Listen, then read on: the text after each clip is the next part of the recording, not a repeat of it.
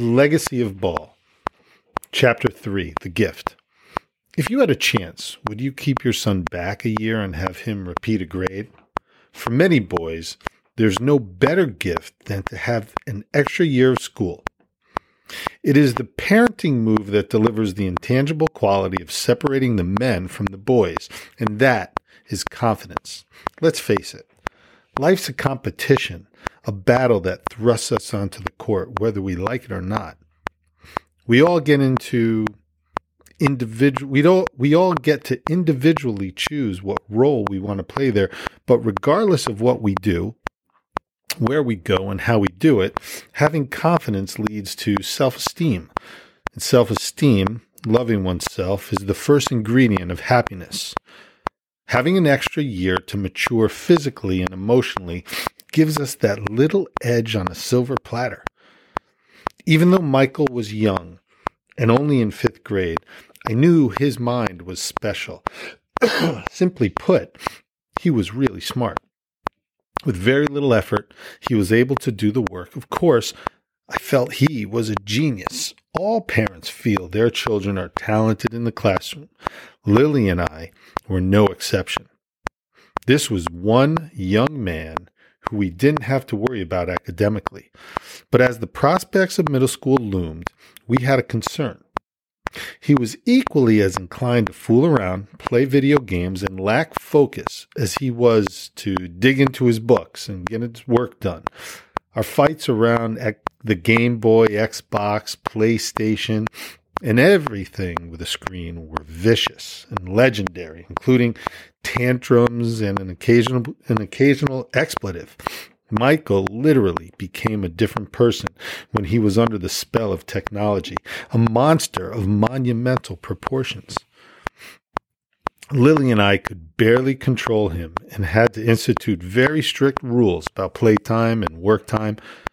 I'd be lying if I said our rules worked well or even at all, but we had rules.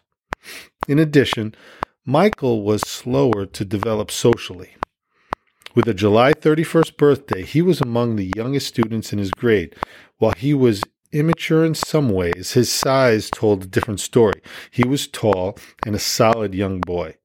I never thought he was fat, but looking at him, looking at him now in comparison to how he was then, it's fair to say he was carrying some extra weight around the court one would see him and think he was much older than he actually was. This was a common theme at yearly conferences with his teachers.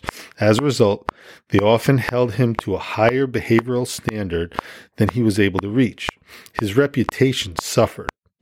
As our concern grew, we realized we needed to make a move. We gave Michael the gift. We hit the reset button after fifth grade. Longview Country Day School, LCDS, is an all boys school that goes from first through ninth grade. It nurtures boys through some of their toughest times in a socially safe and academically challenging environment. This was the perfect place for Michael to redo that fifth grade year. I remember driving him to school during that first month, and I asked him what the difference was between LCDS and Sandytown Elementary School.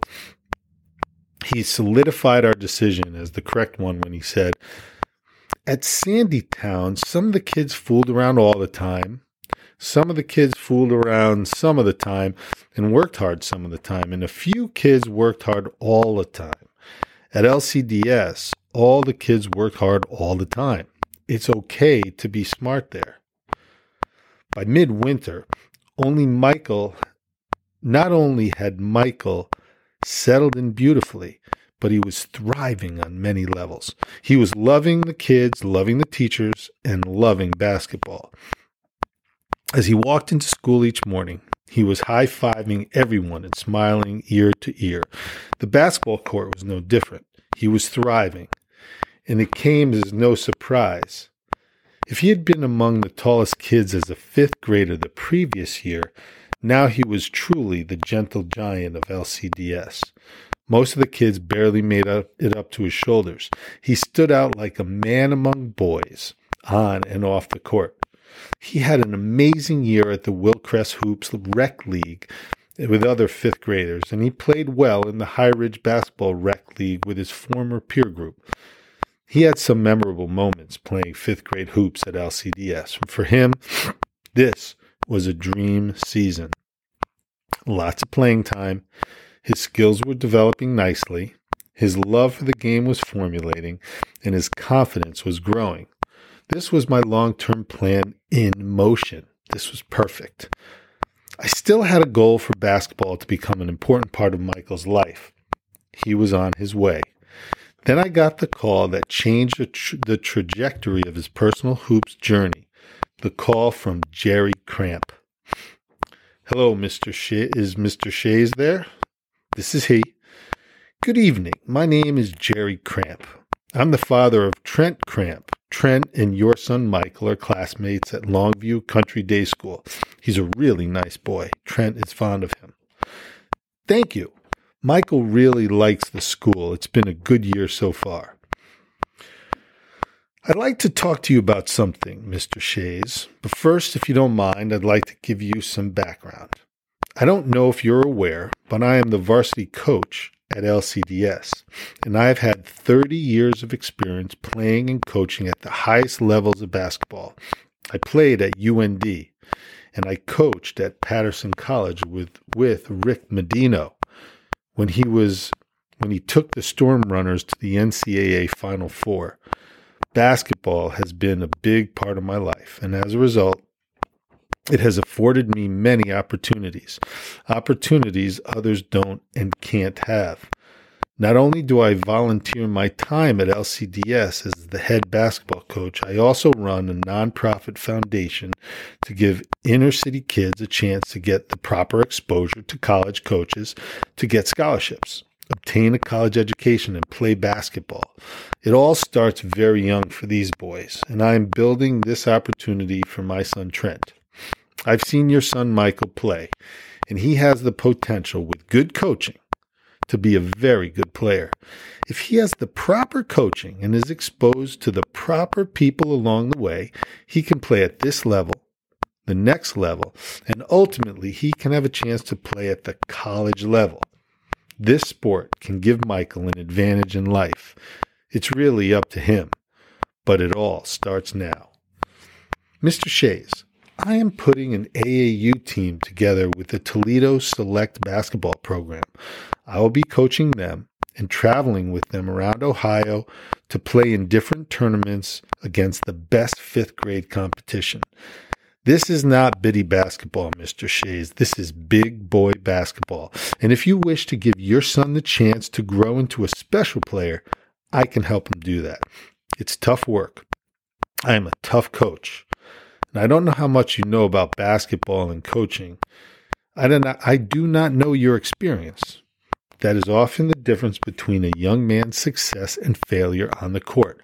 I am that kind of coach for these boys. I would like for you to consider allowing me to bring your son along as I build a team. I thought, do I know anything about basketball? I'm the man, at least in my own mind, I'm the man, or at least I think I was the man. Basketball defined me for the first 35 years of my life, and in fact, I had recently retired from playing competitive ball. Played in high school, AAU, prep school, college. JCC, Sunday pickup, and open fall, summer, fall, and winter leagues. I dominated along the way.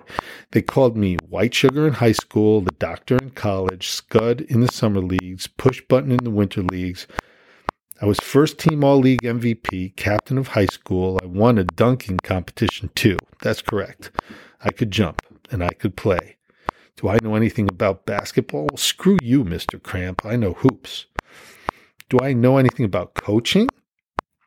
The question from Jerry Cramp sent a wave of emotion across my body. I immediately was struck with conflicting feelings of anger and hope. I recoiled from an innate lack of trust, yet moved willingly with unwavering belief. I know that I despised just about every coach I ever played for, and I was praying you would deliver a different experience to my son. I was psychologically abused by the coaching staff at Centre College. I still have the scars to prove it. I was absolutely screwed my senior year by the head coach at Can Win. I've not forgotten that. I was slammed by my AAU coach in Fremont.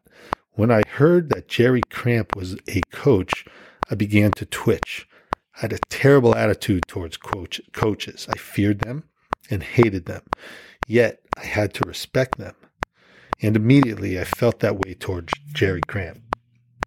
With every ounce of self control I could muster, I unearthed the courage to dig down deep in my soul. I took a deep breath and said as clearly and articulately as possible exactly how I felt. I didn't mince words, and I let him have it. Your credentials are certainly impressive, and I am glad that you have seen the potential in Michael to play on your team. I am sure he would love to learn from you, and his commitment will meet your expectations.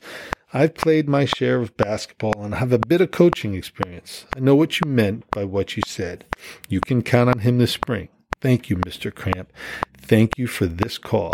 It has been a pleasure speaking to you, and I truly look forward to the season and seeing you in action as you develop the boys. Coaches have the ultimate position of power over a basketball player. I know that they would control the destiny of my child from this point forward. Therefore, I could not show an iota of negativity toward them. The fear of retribution far outweighs any possible benefit of complaining or challenging their authority. This is the way it is as a player. This is the way it is as a parent. My only option was to do what I did as a player shut up, stand up, and do what they say. Coaching is the perfect position for an abuse of power. I'm hoping, Mr. Cramp, that you do not take advantage of your position. I have a long list of coaches who I label as assholes, and I am hoping you are not going to end up on that list. Today, you gave my son a gift, an opportunity to play AAU hoops. Thank you, Mr. Cramp. You will never know how I feel. Not today. Not ever.